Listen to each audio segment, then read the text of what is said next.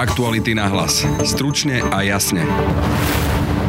Slovensko sprísňuje režim na hraniciach. Dôvodom sú najmä nové, agresívnejšie mutácie koronavírusu. Do hry sa tak opäť vracia jej povinná karanténa. Jej súčasné nastavenie je ale podľa právničky Slavomíry Henčekovej neudržateľné. To je problém súčasného právneho nastavenia, že vlastne neexistuje efektívna súdna ochrana, aby ste dali súdu preskúmať, či tá karanténa nariadená pre vás je naozaj v súlade s právom. Stávalo sa to, že tí ľudia tam boli týždne a v podstate nemali sa absolútne ako brániť. Brány slovenských škôl sa opätovne pootvorili. No vieme, ako sa nám v tejto dobe uzavretí tých tried a učební podarilo vzdelávať deti so zdravotným znevýhodnením? Odpovedá špeciálna pedagogička Jana Albertová. Samozrejme, ten kontakt chýba. Ale napríklad zaznamenávame také výsledky, že viaceré deti zaznamenávajú počas dištančného vzdelávania oveľa väčší posun, ako keď boli vzdelávané práve v tom školskom prostredí. No a pozrieme sa aj na právny spor, ktorý sa rozhodol medzi generálnou prokuratúrou a úradom verejného zdravotníctva. To, že generálny prokurátor v tom proteste povedal, že podľa neho je to nezákonné, ešte neznamená, že to nezákonné je. Definitívne slovo tu má v tomto prípade teda ústavný súd. Dovtedy sa musíme riadiť tými vyhláškami. Tam naozaj nestačí povedať, že vyhlášky sú nulitné, ako to robia niektorí a jednoducho sa nimi neriadiť. Slovenské školy sa začínajú opatrne pootvárať. S dôrazom na slovo opatrne. Z prieskumov po prvej vlne však už dnes dobre vieme, že i na to obmedzené dištančné vzdelávanie nedosiahli u nás celé desiatky tisíc detí zo sociálne slabých pomerov. Čo však vieme o vzdelávaní detí so zdravotným postihnutím? Prieskum platformy rodín detí so zdravotným postihnutím totiž odhalil, že stav inklúzie týchto detí bol ešte pred pandémiou doslova hrozivý. Takmer polovica detí so zdravotným postihnutím nemali možnosť navštevovať krúžky, školské či športové kluby.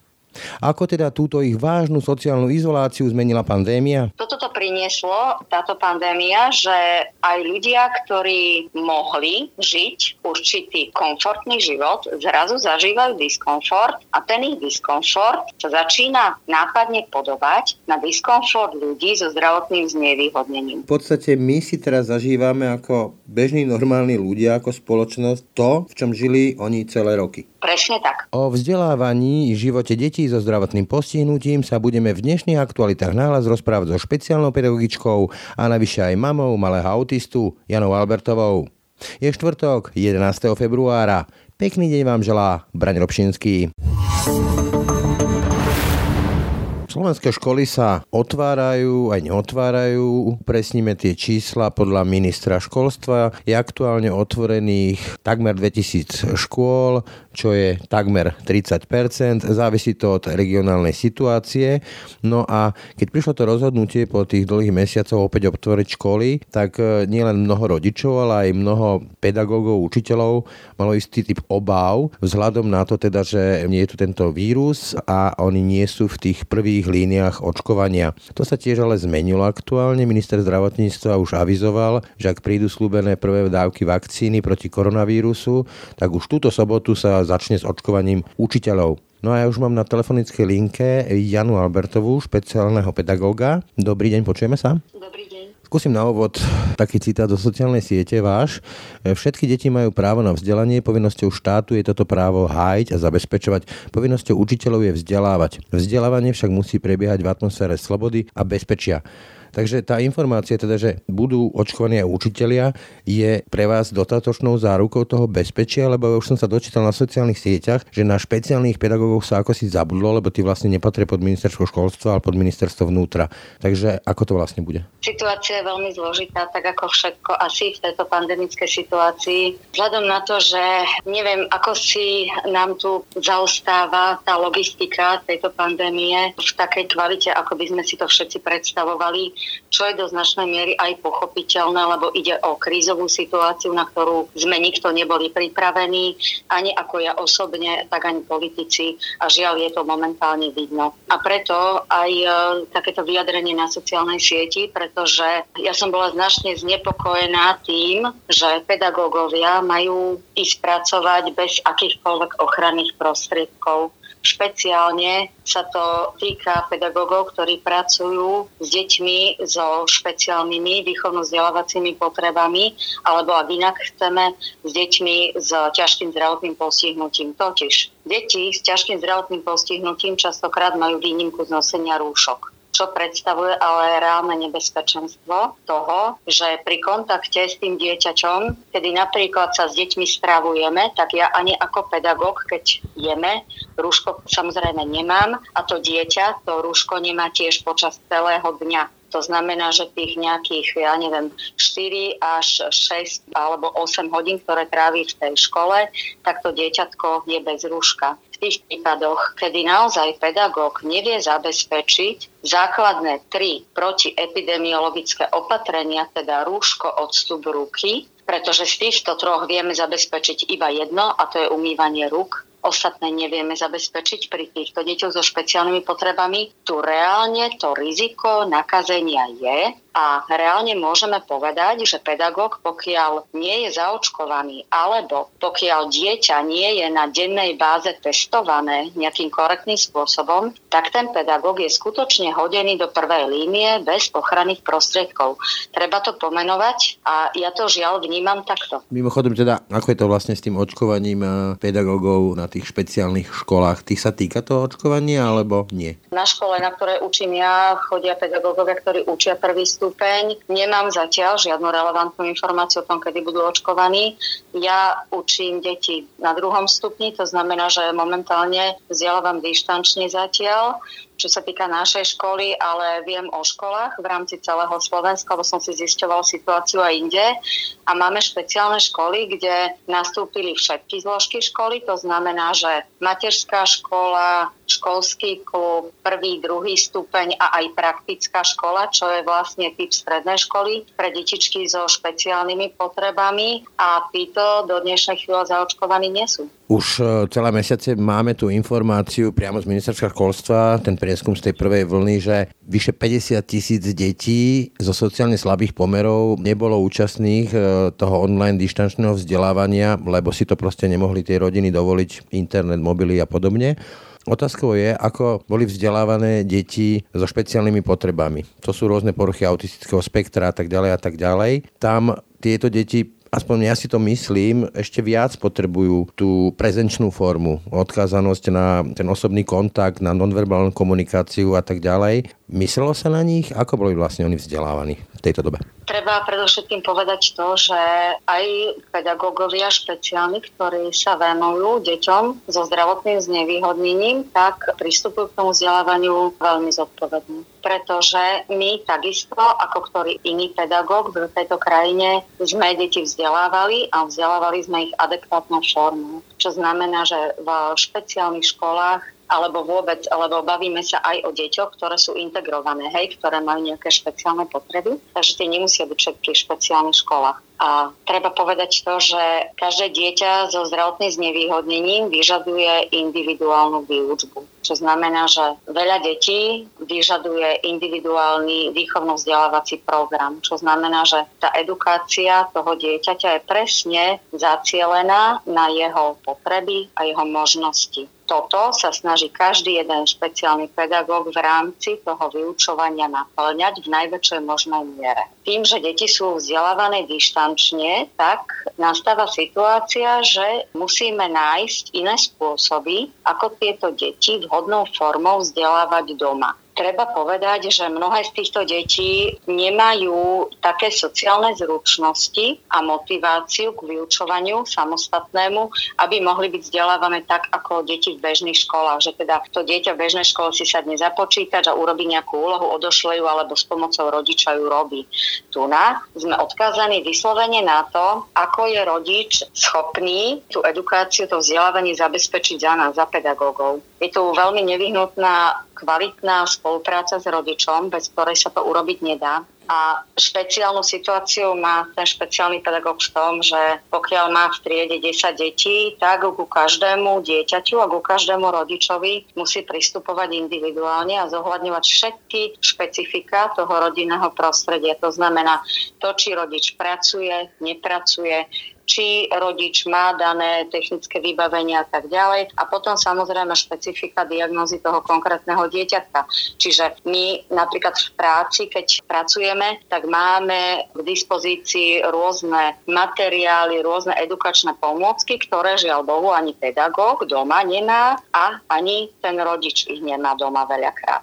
Takže my musíme vymýšľať, musíme byť neskutočne tvoriví v tom, aby sme to dieťa zvládli vzdelávať aj za takýchto veľmi dramatických okolností, ale musím povedať, že sa to dá a že sa nám to darí. Predsa len pri najlepšej možnej dobrej vôli aj tej tvorivosti Dá sa povedať, že to dištančné vzdelávanie týmto deťom so špeciálnymi potrebami ubližuje viac ako tým bežným deťom, že je to pre nich väčšie ochudobnenie ako pre tie štandardné deti. Je to ťažšie, predpokladám, ich takýmto spôsobom vzdelávať a asi im to môže aj viac ublížiť. Milím sa? Nie je to celkom správny pohľad na situáciu, pretože prax nám ukazuje čosi iné. Pravdou zostáva to, že je to veľmi náročné pre všetkých. Aj pre pedagógov, aj pre rodičov a aj pre tie deti.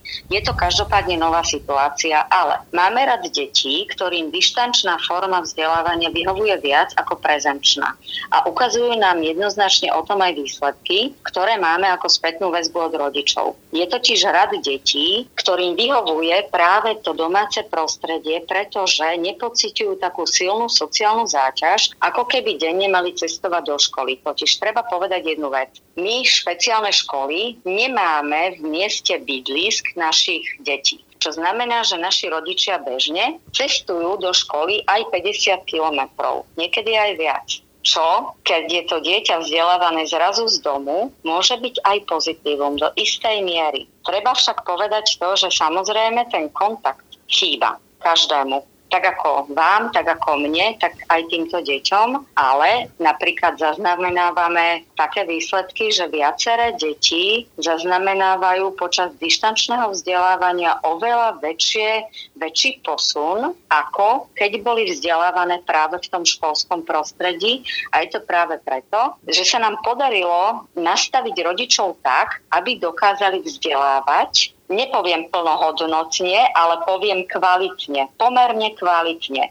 že si tí rodičia dokázali vyrábať na kolene pomôcky a dokázali s tými deťmi adekvátnou formou pracovať. A tie deti zrazu v tom domácom prostredí, ktoré je pre nich najprirodzenejšie, robia oveľa väčšie pokroky, ako keby boli v školskom prostredí. Ale zasa nedá sa toto generalizovať, pretože zasa máme na druhej strane detičky, ktoré odmietajú to vzdelávanie v domácom prostredí, pretože majú naviazané tieto zručnosti učenia sa práve na prostredie školské. Takže nedá sa tu generalizovať a potom máme ešte detičky, ktorých rodičia nemajú možnosti tie deti adekvátne vzdelávať tak, ako by sme si to predstavovali. Jednoducho, buď tí rodičia pracujú, alebo majú viacej detí, alebo tam chýba technické zabezpečenie a tak ďalej a tak ďalej.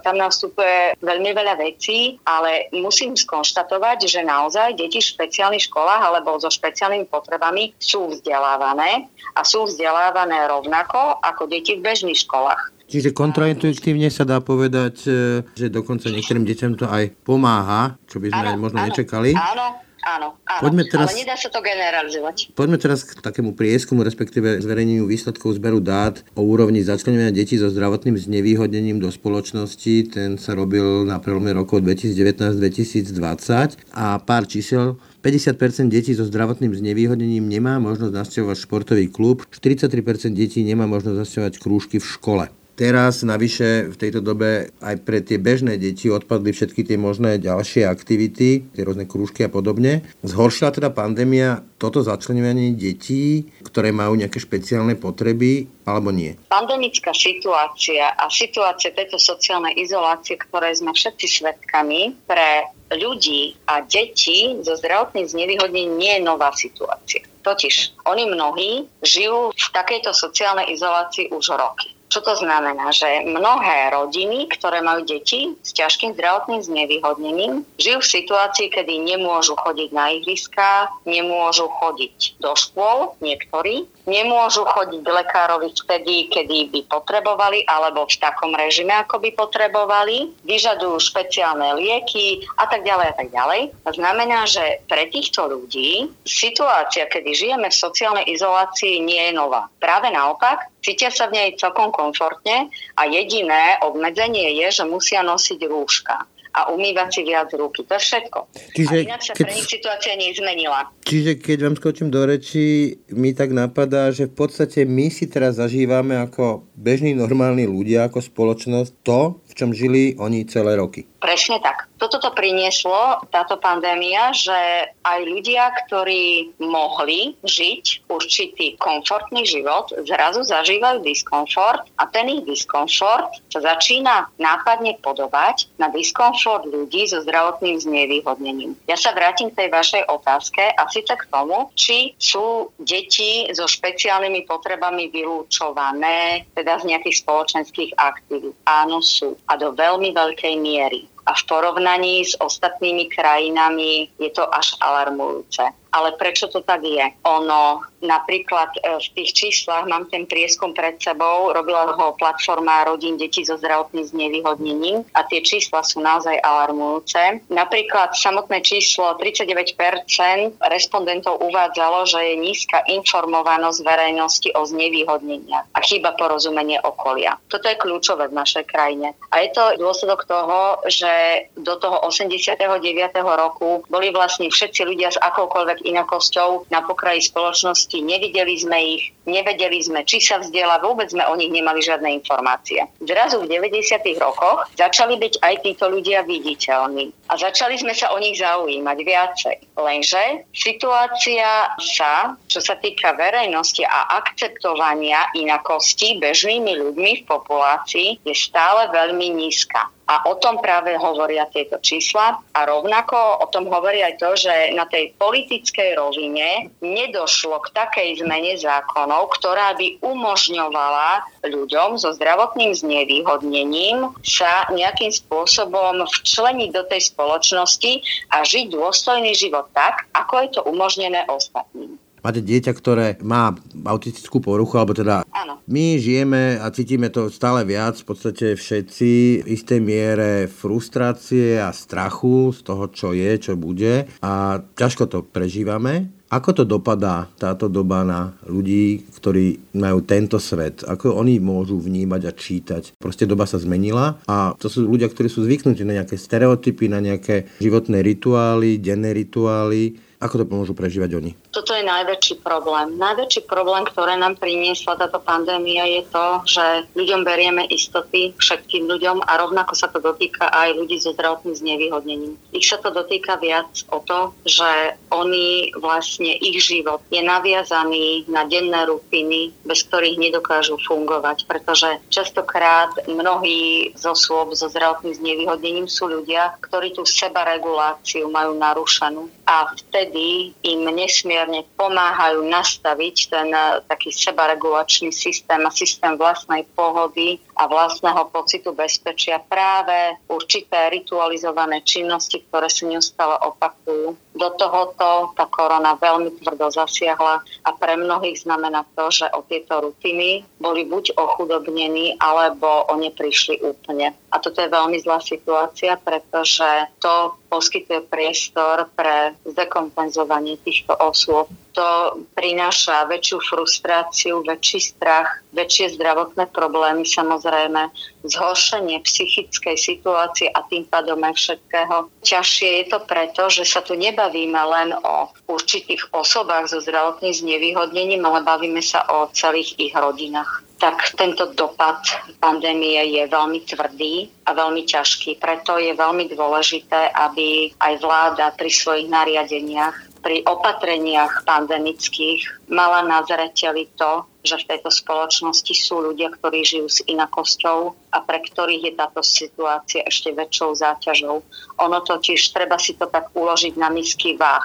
Jedna vec je diskomfort ľudí, ktorí kričia, že musia mať rúško a je to pre nich najväčší životný problém. A diskomfort ľudí, ktorí prišli o základnú istotu, ktorú v živote mali. A týmto ľuďom sme povinní pomôcť. Len pre upresnenie, dekompenzácia to znamená zhoršenie zdravotného stavu. Zhoršenie zdravotného stavu, ktorý vyžaduje aj medikáciu alebo nejaké špeciálnu úpravu prostredia a nejakú aj krízovú intervenciu, ktorá je nevyhnutná. Toľko špeciálny pedagóg Jana Albertová. Ďakujem za rozhovor. Ďakujem aj ja veľmi pekne za pozvanie. Prajem pekný deň. Počúvate podcast Ráno na hlas. Aktuálne sa sprísňuje režim na hraniciach. Minister zdravotníctva informoval, že súčasťou toho by mala byť e, povinná štátna karanténa, ktorá sa dokonca predlží. A ja už v tejto chvíli mám na telefonickej linke Slavomiru Henčekovú, právničku a asistentku poslanca za ľudí Jana Benčíka. Dobrý deň. Dobrý deň. Ocitujem vás a ja som si myslela, že sa za ostatných 10 mesiacov už naozaj dostatočne vysvetlo, že povinná štátna karanténa proste fakt nie. V čom je teda podľa vás s tou karanténou problém, keďže sa dá chápať, že je to akési naplňanie toho pozitívneho záväzku štátu ústavného záväzku dokonca chrániť verejné zdravie a životy občanov. Ja možno ešte poupravím to vyjadrenie ministra zdravotníctva. On teda nepovedal, že celkom určite ideme na povinnú štátnu karanténu, ale že prichádza do úvahy aj taká možnosť, že by sa tie opatrenia ešte sprísnili a zaviedla by sa znovu povinná štátna karanténa. No, problém je v tom, že sme zažili, ako tá povinná štátna karanténa fungovala v prvej vlne. A ono a priori povinná štátna karanténa nemusí byť problém ani z hľadiska právneho. Problém je potom ale jeho realizácia. A najväčší problém tam nastáva vtedy, kedy dochádza k porušovaniu individuálnych práv a slobod. Ono taká povinná štátna karanténa znamená pomerne veľký zásah do osobnej slobody a dochádza tam často, alebo minimálne tak sa to stávalo, že dochádzalo k ohrozeniu zdravia tých ľudí, ktorí do tej povinnej štátnej karantény ísť museli. Aj ombudsmanka hovorila, že tam môže byť problém s tým, že ak povedzme toho človeka umiestnia povinne do tej karantény na izbu dokonca, alebo v nejakých spoločných priestoroch s človekom, ktorý je pozitívne infikovaný, tak vlastne mohol by aj on žalovať štát, že dochádza k obmedzeniu alebo teda k jeho újme. Presne tak, ono sa to aj dialo práve v tej prvej vlne. Ja poznám sama individuálne príbehy, kedy naozaj tí ľudia sa tam nakazili a problém bol potom s tým, že ich vlastne karantény ani nechceli pustiť a vtedy ešte fungoval systém, kde keď ste raz mali pozitívny test, tak na to, aby ste potom mohli odísť z karantény, tak ste potrebovali negatívne za sebou, čo pri PCR testoch, ktoré sú naozaj veľmi citlivé a niekedy vás namerajú aj vtedy, keď už ako reálne infekčný nie ste, tak nie je také jednoduché. A stávalo sa to, že tí ľudia tam boli týždne. Pokiaľ viem, tak ten rekord bol, že tam jeden pár bol zavretý 52 dní a v podstate nemali sa absolútne ako brániť. To je problém súčasného právneho nastavenia, že vlastne neexistuje efektívna súdna ochrana, aby ste dali súdu preskúmať, či tá karanténa nariadená pre vás je naozaj v súlade s právom. To napríklad funguje pri zaistení alebo vedú do zdravotníckého zariadenia proti vašej vôli, že máte možnosť sa obrátiť na súd a ten v priebehu niekoľkých dní rozhodne, či to naozaj v súlade s právom bolo. Čiže to nie sú akože individuálne správne akty, kde sa dá akože odvolať? No, momentálne nie sú. Momentálne by sa to riešilo vyhláškou úradu verejného zdravotníctva. Dobre, poďme teraz k sporu medzi generálnym prokurátorom Marošom Žilinkom a hlavným hygienikom pánom Mikasom, kde generálny prokurátor e, právne napadol nejakú časť výnimiek udelovaných úradom verejného zdravotníctva. Vy ste k tomu napísali aj článok, kde ste sa viac menej postavili skôr za pána Mikasa, dovolím si opäť ocitovať. Považujeme argumentáciu generálneho prokurátora uvedenú v protestoch za formalistickú a absurdnú, spôsobenú predovšetkým tým, že nesprávne interpretoval povoľovanie výnimiek a sme popravde touto inter- argumentáciu dosť prekvapení, no rozhodne nepríjemne, keďže sme od generálneho prokurátora predsa len očakávali väčšiu právnu erudíciu, menej formalistické právne zmýšľanie a dôslednejšiu právnu argumentáciu. To je dosť, eh, taká by som nazval, že slovná facka generálnemu prokurátorovi, čiže z vášho pohľadu jeho argumenty neobstoja, ak to skončí na ústavnom súde? To mám mrzí, že to znelo teda ako facka, nebolo to myslené nejak zle, ale naozaj, keď sme si išli, prechádzali ten jeden argument za druhým, tak eh, musíme naozaj povedať, že tá argumentácia bola veľmi, u nás právnikov sa to hovorí formalistická, môžeme to nazvať mechanická a Základný argument bol ten, že Úrad verejného zdravotníctva nemá zákonné zmocnenie na udelovanie výnimiek pri nariadení opatrení. V týchto prípadoch to bolo konkrétne pri nariadení karantény, respektíve domácej izolácie. Tie vyhlášky boli dve. Prvá sa týkala osôb, ktoré sú pozitívne na ochorenie COVID alebo prišli do kontaktu s pozitívnou osobou. A tá druhá sa týkala osôb, ktoré sa vracajú na územie Slovenskej republiky zo zahraničia a jej nariadenia karanténa. Tá jednička, aby som to upresnil pre poslucháčov, to je to povestné hlasovanie poslancov v parlamente a tá dvojka to sú zase povestne pre občanov vicepremier Holly. Áno, tieto dva problémy tam určite nastali. Grom teda tej argumentácie je generálneho prokurátora, že Úrad verejného zdravotníctva nemá zákonné zmocnenie na udelovanie výnimiek. No, generálny prokurátor sa tam oprel o jedno konkrétne ustanovenie zákona o ochrane podpore a rozvoji verejného zdravia, ktoré hovorí, že úrad môže povolovať výnimky iba v prípadoch, kedy to ustanovuje tento zákon. Ten zákon naozaj hovorí v niektorých prípadoch o výnimkách, používa slovíčko výnimka, ono sa to týka ale úplne iných prípadov, pitnej vody, ochrany zamestnancov pred hlukom, vibráciami a podobné veci.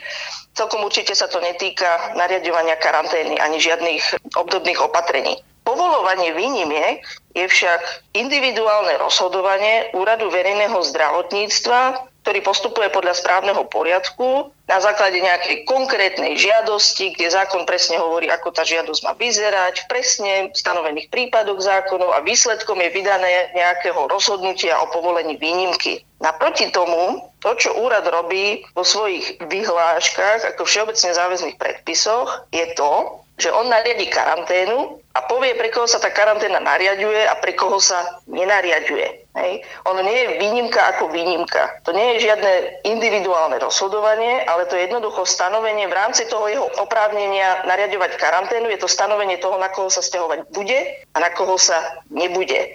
On by to mohol poňať aj inak a vypísať tam skupiny osôb, na ktoré sa to stiahovať bude. V logike generálneho prokurátora by to takto bolo v poriadku. Samozrejme, ale tých okruhov osôb, na ktoré sa to stiahovať bude, je neumerne viac ako tých, na ktoré sa to stiahovať nebude. A keby sme to urobili takýmto štýlom, tak sa v tej vyhláške už vôbec nikto nevyzná. Čiže myslím si, že naozaj najväčší problém bol v tom, že generálny prokurátor si nesprávne vyložil tento konkrétny paragraf. No to môžeme vidieť aj podľa toho, aké ustanovenia tam presne vypísal, kedy môže ten úrad verejného zdravotníctva povolovať výnimky. Ono naozaj išiel mechanicky a vyhľadával si v zákone slovičko výnimka. A v dvoch prípadoch vôbec nehovorí o povolovaní výnimiek úradu verejného zdravotníctva. V tom bola tá naša kritika, že naozaj k tomu pristúpil veľmi mechanicky a keby sme nasledovali tú jeho logiku, tak by sme museli povedať, že napríklad aj vláda koná nezákonne, keď vo svojom uznesení v núdzovom stave dá zákaz vychádzania a z tohto zákazu vychádzania stanoví množstvo výnimiek. A koná nezákonne preto, pretože ani ústavný zákon neobsahuje slovíčko výnimka, že vláda môže stanovovať nejaké výnimky a to je samozrejme absurdný výklad. Ono súčasťou toho zákonného zmocnenia niečo nariadovať je aj to zmocnenie nariadiť, na koho sa to nevzťahuje. Čiže akoby upresniť to. Presne tak. Na druhej strane ale hovoríte, že v prípade tej tzv. holého výnimky, nazvime to pracovne takto, tak tam badať nejakú mieru svoj vôle a nepreskúmateľnosti, že v tomto prípade by mohol byť viac ten argument na strane generálneho prokurátora. Chápem to správne? V zásade áno, ja to ešte upresním, aby sme to nenazývali úplne holého výnimka, tak tam je možnosť úradu verejného zdravotníctva podľa tej vyhlášky, ktorú vydal, udeliť aj individuálnu výnimku na žiadosť e, člena vlády a v podstate takýto človek potom nemusí ísť vôbec do karantény pri návrate zo zahraničia. A tam je problém podľa nás v tom, že nie sú tam stanovené ako žiadne kritéria, akým spôsobom sa tá výnimka udeluje, komu sa neudeluje a neprebieha to, pokiaľ viem, formou individuálneho správneho konania, že by sa o tom vydávalo nejaké rozhodnutie, voči ktorému sa môžete treba odvolať, môžete ho napadnúť na súd a podobne. Takže v tomto vidíme problém, pretože tam naozaj môže dochádzať k nejakej svojvôli a nie je to nejak preskúmateľné. Zas na druhej strane, možno práve úrad verejného zdravotníctva by mal byť ten, ktorý vie najlepšie posúdiť aj v individuálnych prípadoch, či sa tam zachováva verejné zdravie a či možno v tom konkrétnom prípade udeliť predsa len nejakú výnimku. Takže to ideálne riešenie by možno bolo také, že by zákon, aby sme zabránili nejakým nepresnostiam, naozaj vymedzil, že úrad môže povolovať aj individuálne výnimky v týchto prípadoch. Nastavili by sme tomu nejaké kritéria, a vydávalo by sa o tom normálne rozhodnutie.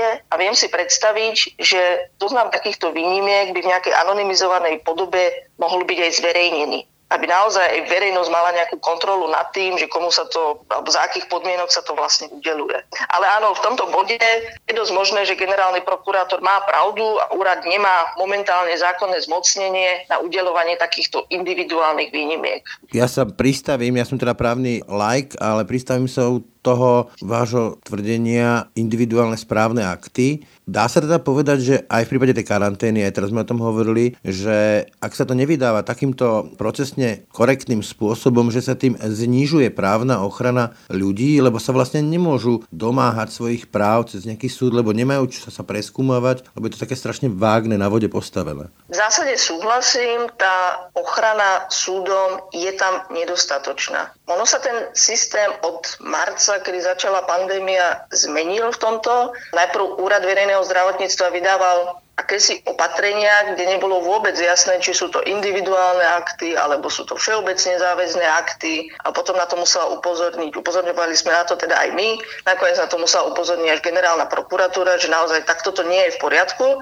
A prijala sa novela zákona o ochrane podpore rozvoju verejného zdravia, myslím, že to bolo v oktobri minulého roka. A tam sa už jasne zadefinovalo, že úrad bude vydávať všeobecne záväzné predpisy, ktoré budú mať formu vyhlášok, budú mať nejakú presne stanovenú formu a odtedy to zhruba funguje. Problém s týmito vyhláškami ale je ten, že v zásade sa dajú napadnúť iba na ústavnom súde, kde to nemôže napadnúť každý a individuálna ochrana jednotlivých osôb, napríklad tých, ktorí musia ísť do štátnej karantény, ak by bola nariadená, prípadne aj tých, ktorým boli zavretí nejaký podnik na základe vyhlášky úradu verejného zdravotníctva, nie je dostatočná a nie je hlavne rýchla. Pretože ten človek síce môže podať správnu žalobu, ale takáto správna žaloba sa u nás pre prejednáva rádovo v mesiacoch, neviem, či ten priemer v súčasnosti nie je nejakých 10 mesiacov a potom by sa eventuálne mohol obrátiť ešte na ústavný súd s ústavnou sťažnosťou. Ale nejaká efektívna ochrana, že by sa do niekoľkých dní alebo týždňov rozhodlo o tom, či naozaj ten zásah voči nemu bol v súlade s právom, tak tu chýba. A o to viac je to alarmujúce práve pri tej, e, ak by bola znovu štátna karanténa, pretože tam dochádza k obmedzovaniu osobnej slobody. Ale nielen teda pri štátnej karanténe, ale akejkoľvek v karanténe. A tie zásahy do osobnej slobody sú naozaj veľmi citlivé a tá ochrana súdna tam jednoducho efektívna byť musí. To potvrdil aj Európsky súd pre ľudské práva. Ten spor, nazvime to Mikas versus Žilinka, skončí napokon na ústavnom súde podľa všetkého. Je možné, že v takom prípade ústavný súd sa rozhodne preskúmať aj celú túto problematiku a povedzme, že nariadí Úradu pre verejné zdravotníctvo alebo vláde, alebo proste kto je tomu príslušný, aby sa táto prax zmenila, tá súdna ochrana občanov sa zvýšila? Aby to proste jednoducho preskúmal celé? Tak ako formuloval generálny prokurátor ten protest, tak on to neformuloval takto všeobecne, takže ak by to v takejto podobe napadol na ústavný súd, pokiaľ viem, tak ten by bol viazaný jeho návrhom a nemohol by to takýmto spôsobom preskúmavať. Tak to ešte možno jednu vec dodám, v čom je tam problém tej jeho mechanickej aplikácii a to je, že my keby sme sa pozreli na tie výnimky jednotlivo a prehnali ich tzv. testom proporcionality, tak možno by sme tam naozaj nejaké pochybenia našli, by sme porovnávali tie v kolízii stojace záujmy a skúmali by sme naozaj, či toto je to, čo potrebujeme na to, aby sme chránili verejné zdravie, tak je možné, že by sme tam nejaké pochybenia našli. Ja som ich tam teda ale zatiaľ nenašla aspoň nie v týchto prípadoch, ktoré napadol generálny prokurátor. Ak by to vymedzil takto a takto sa obrátil na ústavný súd, že táto výnimka nie je v poriadku, v úvodzovkách výnimka, pretože sú tu nesprávne vybalancované verejné záujmy a základné práva a myslím si, že toto nie je v súlade s ochranou verejného zdravia a chcem, aby to ústavný súd preskúmal, tak je možné, že by to, že by to nejakým spôsobom zrušil. A myslím si, že práve to mal generálny prokurátor aby v svojich protestoch urobiť, že naozaj poctivú, právnu, dôslednú argumentáciu, kde by preskúmal tie jednotlivé výnimky, alebo potom tak, ako hovoríte vy, kde by celkovo napadol to, že či vôbec Úrad verejného zdravotníctva má byť tým orgánom, ktorý je vlastne u nás kľúčový v boji s pandémiou a či toto právne nastavenie je v poriadku ako také. A tam si myslím, že by možno nejaký problém nastať mohol. Ale to je naozaj na rozsiahlu diskusiu a myslím si, že aj ústavný súd by mal čo robiť, aby to potom vyriešil. Čiže v súčasnosti je to tak, že platí to, čo si myslí pán Mika za jeho úrad a ak e, generálny prokurátor chce docieliť presadenie svojho názoru, musí to rozseknúť ústavný súd. Áno, to, že generálny prokurátor v tom proteste povedal, že podľa neho je to nezákonné, ešte neznamená, že to nezákonné je. Definitívne slovo tu má v tomto prípade teda ústavný súd. A dovtedy sa musíme riadiť e, tými vyhláškami. Tam naozaj nestačí povedať, že vyhlášky sú nulitné, ako to robia niektorí a jednoducho sa nimi neriadiť. A pokiaľ súd nerozhodne, že je to nezákonné, tak to platí. Toľko Slavomíra Hajančíková, ďakujem za rozhovor. Ďakujem veľmi pekne. Tak to boli dnešné aktuality na hlas. Počúvajte nás každé ráno na webe aktuality.sk lomka podcasty, ako i v ďalších podcastových aplikáciách. No a nájdete nás aj na Facebooku a Instagrame. Pekný zvyšok dňa a pokoj v duši praje. Brane Dobšinský. Aktuality na hlas. Stručne a jasne.